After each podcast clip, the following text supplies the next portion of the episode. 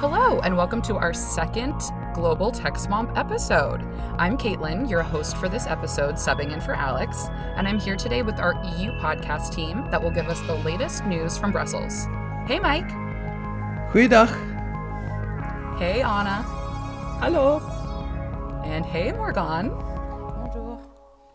And now that we've said our hellos, on to the content. In today's episode, we're going to be diving into the European Commission's recent antitrust actions against Apple's App Store and Apple Pay services and what this means for competition in the online world. We'll also speak about the launch of our recent study on the state of the app economy in Europe. But first, a bit of EU tech history and some headlines. For tech history this month, we'll go back to a key milestone in communication technology bridging Europe and the US the transatlantic telephone cable system. In June 1955, the largest cable laying ship in the world at the time, Her Majesty's Telegraph ship Monarch, launched from Clarenville, Newfoundland, direction Scotland, to begin laying TAT1, the first transatlantic telephone cable. It took 15 months for the work to be completed, and the line will be inaugurated in September of the following year in 1956. And after the Cuba, uh, Cuban Missile Crisis in 63, the line carried the Moscow-Washington hotline between the American and Soviet head of states.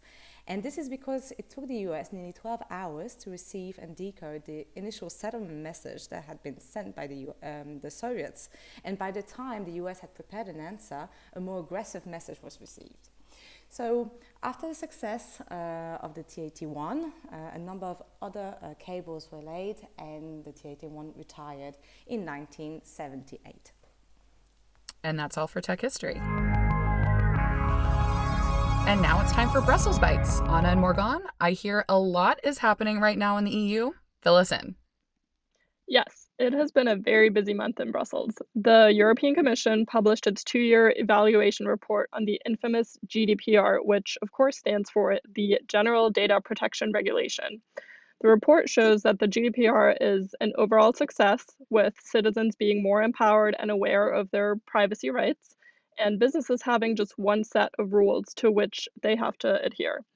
However, the report also revealed some shortcomings in the application and enforcement of the privacy law across the EU's member states. Some data protection authorities do not have the necessary resources to address the GDPR violations that they're responsible for, in particular, the um, authorities in those countries where large tech players have their headquarters, such as Luxembourg and Ireland. And on top of being cost intensive for small and medium enterprises, the evalu- uh, evaluation also highlights that it is hard to predict how the GDPR will apply to new technologies, such as facial recognition technologies or artificial intelligence. Um, the Commission will continue to monitor the implementation of the GDPR and has another evaluation scheduled for 2024. And it's also worth noting that in parallel, the European Commission is preparing for the eventuality that the EU US data transfer agreement, known as the Privacy Shield, will be invalidated by the European Court of Justice. Um, this ruling is expected later this month, and we'll be watching out for that. So, while we're talking about data, Germany's highest court ordered Facebook to stop merging and sharing user data across its platform. So while it's no secret that anyone who registers on Facebook consents to such processing of their data, the German antitrust body said that Facebook's use of data from its other platforms, um, such as WhatsApp and Instagram, is exploiting its dominant market position. And the court justified its position by indicating that users would not have agreed to such a merger of data at the time of the registration, and therefore it confirmed its 2019 decision to ban this practice altogether. And in more Germany news, the EU's largest member state took over the presidency of the Council of the European Union last week. So, the Euro- uh, Council of the European Union is the institution that represents the 27 member state governments. So, German Chancellor Angela Merkel is now tasked with leading EU leaders to agree on a massive economic recovery plan to help the bloc cope with the coronavirus fallout. The German presidency also announced that it will build a high performance sovereign and resilient European digital infrastructure in order to save Europe's competitiveness through the coronavirus crisis and to secure its sovereignty. In part, this will be done by pushing forward the e privacy regulation, a digital tax, common European data spaces, and the French German cloud project Gaia X, which we talked about on the last EU episode. Continuing the COVID 19 tracing app saga, the UK announced it will switch to the Apple and Google model for its Test and Trace app. The UK did attempt to develop an app by itself after it appeared not to work well enough on Apple's iPhone. The original plan would have a, uh, allowed an app with a centralized design where data from phones could be pulled and made available to the NHS. Apps that use the Google and Apple technology are decentralized, which means that data stays on the individual's devices, helping to safeguard privacy. This is the approach that is followed by Italy, Germany, and Switzerland, which will hopefully um, allow for interoperability across the EU. And that's all for Brussels Bites. As we mentioned earlier, we're going to be talking about competition issues in the EU. The European Commission just launched antitrust investigations into some of Apple services, the App Store and Apple Pay. This is a very important development for competition in the EU. That said, Mike, what exactly is the European Commission investigating? Yes, so the Commission is uh, opening four formal antitrust investigations. The first three are about the App Store, and the last one about Apple Pay. Um, and so for the App Store, um, the investigations are uh, looking into whether the App Store review guidelines violate any uh, EU competition rules. So there are two restrictions that the Commission will focus on. The first one will be the, the requirement to use uh, Apple's own in app purchase system uh, for distributing digital paid content and uh, payment of the 30 or 15% uh, fee on that. And then the second one is the restriction on informing users about alternative uh, purchasing possibilities. So Apple's principle is that if they bring the customer, they get to have a cut. And if you have an existing customer or you have a customer who signed up for your website and then downloads the app, you get to um, keep all the money. Um, the commission is basically looking into whether that principle is in violation of any uh, EU and antitrust or competition rules. And then there are uh, two separate complaints by Spotify and uh, Kobo, which is an ebook audio uh, distributor, on the impact of App Store rules uh, in music streaming and ebooks and audiobooks. Um, and then for the Apple Pay uh, complaint or investigation, the Commission will assess the terms for integrating Apple Pay in merchant apps and websites uh, on iPhones and iPads, and then also look at uh, Apple's limitation on um, accessing near field communication, which is required for you know Apple Pay and other pay as you go uh, features, but it can also be used. Um, you know, to get a lot of private information, and so Apple is limiting that. Um, but the commission is looking to see if limiting that, even though it protects privacy, may violate uh, any kind of antitrust or competition laws. So, next uh, steps are that the commission will complete its full investigation, which might uh, take several years, and see if there was a breach of competition rules. And if it finds that there was a breach, uh, they could impose remedies and those remedies, you know, could be very serious and have a, a huge impact on the App Store. But the whole process is likely going to take several years. Wow, yeah. Okay, so um any changes in the App Store rules we understand could lead to fundamental fundamental changes in the App Store's business model. And the changes in the App Store mean the developers on the App Store, aka our members, could see changes that affect them as well. Mike, mm-hmm. can you talk a little bit about what that might look like and how changes to those rules could impact our members? Right. So so many different remedies are possible, and we don't know which would be picked or if they will be picked.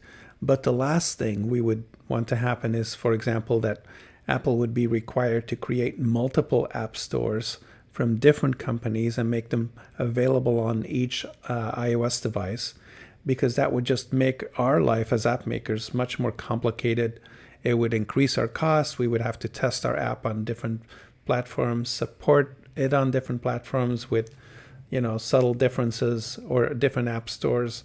It would just create confusion for our customers and make our business more complicated and more expensive, and probably affect the prices or our ability to create new features as well. So, um, changing the rules that in a way that would impact small app developers uh, would would be very detrimental to us, and uh, we're we're concerned. We want App Store guidelines that uh, you know, like they have been, are applied to all app makers of regardless of size and applied equally and so uh, we hope that those remedies will not have a negative impact on the uh, App Store ecosystem and our businesses in particular. And you know, overall, it is really important to understand that app stores like Apple's or Google Play make it possible for thousands of small European developers to easily create and distribute their products and serve a global audience immediately. And this is very much to the benefit of consumers as well, who can easily access and enjoy these innovative apps. So, at the same time, the App Store also provides quality, security, and a good user experience, which are all essential for small businesses like our members. So they can build consumer confidence, and it allows them to focus on improving their products rather than uh, rather than these other things. Um, and as we know, the app stores have seen huge success and a lot of innovation from small app makers because every developer is treated the same way, no matter their size, like Mike said. And this puts small developers on a level playing field with the big brands.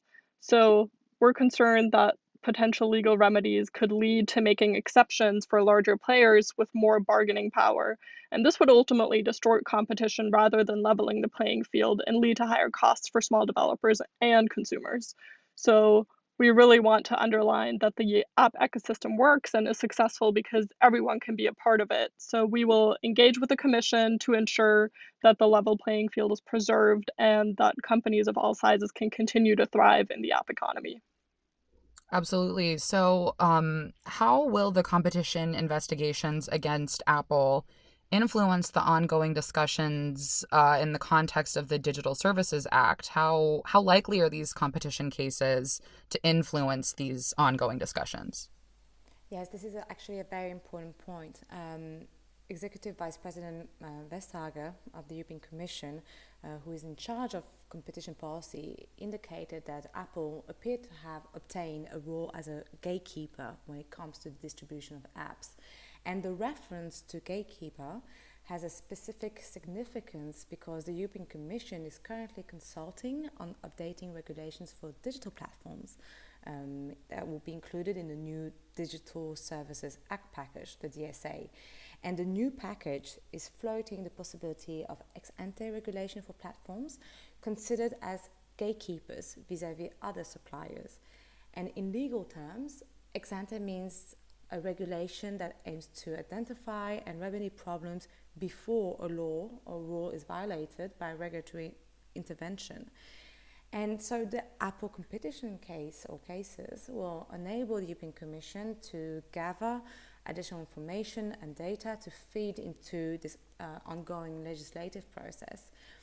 And while we're talking about uh, DSA, uh, we had the opportunity uh, for one of our members, Dora Parfi, CEO of Imagilabs, to speak on behalf of app makers in a panel organized by Forum Europe and where Executive Vice President Vestager spoke as well. And the event included industry, uh, think tank representatives, uh, as well as officials from the EU, uh, EU institutions to discuss what the DSA and ex ante regulation could look like.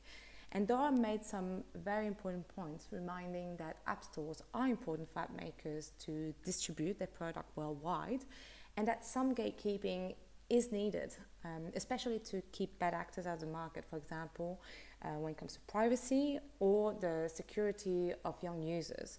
So I suggest we listen to some of the sound clips uh, of the event. Uh, can I move to now? Dora.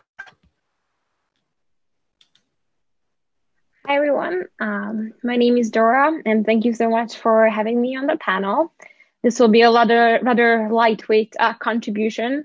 I'm the CEO and co-founder of Imagilabs, um, a company that is inspiring and sparking the interest of teenage girls for technology and programming. Uh, the reason why I was invited to this panel is because we're part of the App Association, uh, which is a, a, group of thousands of independent app makers all over the world. Um, and I'm here to represent uh, the actual developer perspective just a little bit more about my background and, and what I'm working on. So Imagilabs, my, my startup, just recently launched our, our first product. So we have a physical gadget, which I have right here. Uh, this is the Magic Charm, which some people call sort of a modern age Tamagotchi that you can customize through coding. So what happens is that our users learn to code in Python, a programming language, through creating different visuals and animations that they can then upload to their gadget and, and show the world what they can create with code. So we're making programming more tangible and, and relatable. So this way we have both a physical good that we, we sell and distribute, and we also have an app um, that's live on, on the app stores. So from my perspective, both for my company, the reason why I started is because I believe that technology is so incredibly powerful and important in shaping our future. And today, women are not equally involved in tech, which is why I'm working to bring more women women into technology. But when you think of apps in particular, um, I just think it's it's so exciting and so incredible how much uh, apps are contributing to our everyday lives and and to our economy in general. I mean, of course, during COVID, there were extreme amounts of new apps that just came out to actually make people's lives easier and better. Um, learning about the disease, learning about um, where you can get tested, getting new information, staying connected with, with friends and family. So in general, uh, obviously, I just have a, a very uh, strong opinion how much uh, apps are are contributing to to bettering our lives, and so that sort of brings me to to my second point, where um, actually, as a small company who has launched an app for us, the um, the existence of of app stores and platforms has been a very important we rely on these platforms to to distribute our our app. And um, actually being in a unique position where we have both the physical good and the app uh, has i think uh, given me an interesting perspective where we're very much used to uh, relying on or having to figure out how to distribute physical goods and that being a really big challenge. And so, in comparison to that, launching our app on the App Store was incredibly easy and has given us the opportunity to, to focus on the user experience, to focus on developing our product and do what we're good at, and, and have uh, a global reach instantly to, to be able to be ensured that um, the safety and security measures are in place. Um, so really it has given us a, a, big big chance to to rather focus on on building our app um, and be able to reach many users quickly so of course um, there is difficulties and, and there is problems with the app stores but the guidelines for us have given us a, have given us a good structure to sort of build up on um, but of course i understand and agree with the necessary regulations um, and so here, um, I, again, I come from a non-policy background, so don't necessarily know the exact definition of gatekeepers and what it should be, but I definitely um, agree with the points that were just brought up uh, that that behaviors and behaviors in particular should be regulated. And I think some gates are important for for keeping um, bad actors out of the market and and for our app, and especially because we're focusing on uh, younger audiences. Uh, what I focus what I think of a lot and what I focus on a lot is is, is you know privacy and security of, of young users and how much the uh, existing platforms um, help us uh, provide that security. Uh, and then finally, I I'm really just wrapping up quickly, but um, coming from you know startup tech background, what we do always is we focus so much on our, our users and we, we gather a lot of data and we iterate quickly. So I, I wish that uh, more voices like mine will be uh, heard when it comes to regulating uh, apps and app stores because we are essentially the, the end user or part of the end users of, of the regulations that are being made. The majority of apps are developed by, by really small developers. So if uh, regulations will be made, then it's important that our voices are, are heard and not just the voices of really big uh, players who are able to um, yeah, get louder and, and have a bigger reach. So um, so I think yeah, it's important to to sort of preserve and support what works and and and then regulate based on um, based on data and and, and insights from from the players in um, in the market. Thank you. Uh, thank you, Dora. Um, excellent. So, as you listen to Dora's remarks, it's very clear that um, making decisions about regulating the app economy or app stores is must really rely on on data, on solid data. It can't just be anecdote, anecdotes. And uh, with this in mind, we felt it was important to uh, create a, a, study of the app economy and look at the economic data and how our app makers really impact the creation of jobs, the use of apps, the creation of economic opportunity all across Europe we went uh, to Deloitte Finance and we uh, commissioned a study that they uh, spent a few months uh, working on. And it shows really great results. The app economy in Europe is really thriving. It's generating 187 billion euros in revenues, of uh, which uh, 87 billion euros are direct to app developers. And we held a press briefing um, Monday, the 29th of June, which was the day before the DSA conference, uh, to introduce the study. And so the team of economists from Deloitte presented the study, and we also had somebody from the commission there, uh, Marcel Boulogne, who's the head of sector for the European Platform Observatory. And uh, I think he's, they're releasing their report, their interim report about their work next week, and he shared some uh, updates and previews about that. Um, so we believe it's really important to make data driven decisions, and we hope that the Commission will continue to foster an environment with uh, support for continued growth in the app economy. Absolutely. Thank you all so much for this update. Um, you know, it's really important that we're always looking out for our members. Um, and I think that this issue is definitely something that, you know, our US members can sympathize with um, when it comes to competition. And um, it's really important that that our members feel supported by the platforms that they're on. Um, so thank you guys so much. Um, now we're going to move on to the member spotlight.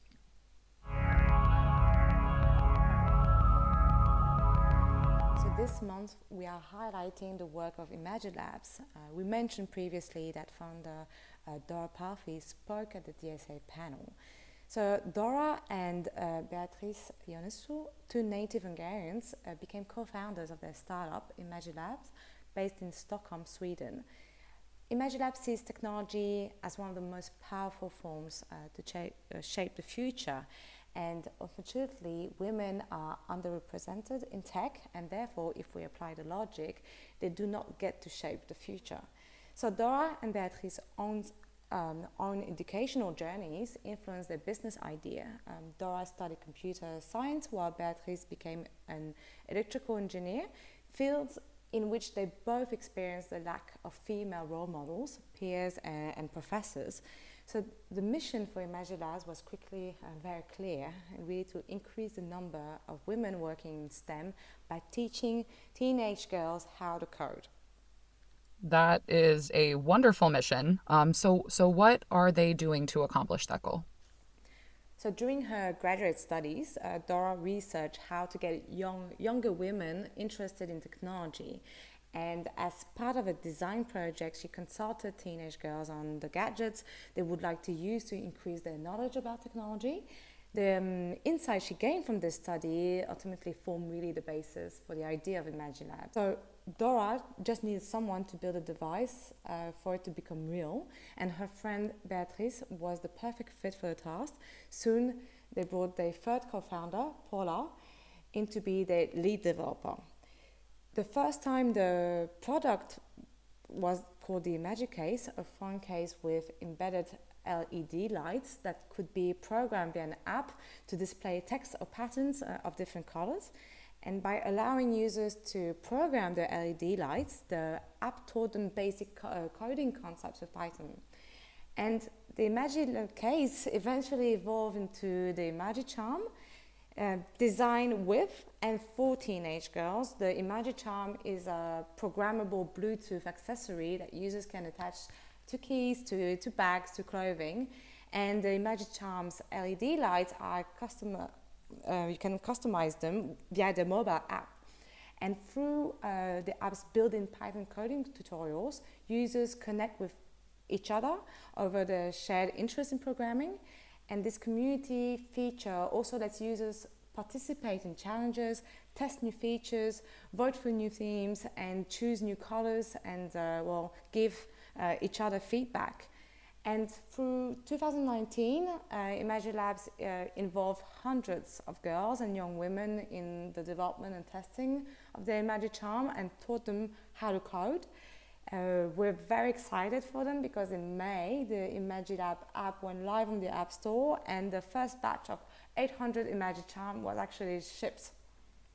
That is amazing. That is such a fun way to learn a really useful skill. Um, so, so what's next for them? What are they What are they tackling next? Yes, and lots of lots of good things. Um, and this summer they're planning to hold uh, a coding, uh, multiple coding workshops remotely to teach even more women uh, across the globe uh, how to use the Imagicharm and to learn about programming. And as computing jobs are projected to grow over the next uh, few years, we must really close the representation gap that exists in the tech and the STEM fields overall. And ImagiLabs will actively uh, continue to work towards closing that gap, and uh, this is absolutely an amazing project, and we really support them uh, a lot uh, in their mission. Absolutely. We love to see our members doing awesome work like this, and this is really something that's exciting and something to be proud of. Um, if you would like any more information on any of our member companies or anything we've discussed so far in the podcast, head to our show notes where you can read all of the things. And we've reached the end of Tech Swamp. I hope that you've enjoyed listening to the EU edition. If you want further information, don't hesitate to go to our website and on our podcast page where we'll have show notes on today's episode that include links to all the good stuff. And you can subscribe on Apple Podcasts, uh, SoundCloud, Spotify, and Stitcher to be updated on all the latest podcasts. And of course, you can follow us on a daily basis on Twitter, EU AppMakers. Thanks for listening. Everyone say bye. Vielen Dank fürs Zuhören und bis zum nächsten Mal. Bedankt voor het luisteren en tot de volgende keer. Au revoir et à bientôt.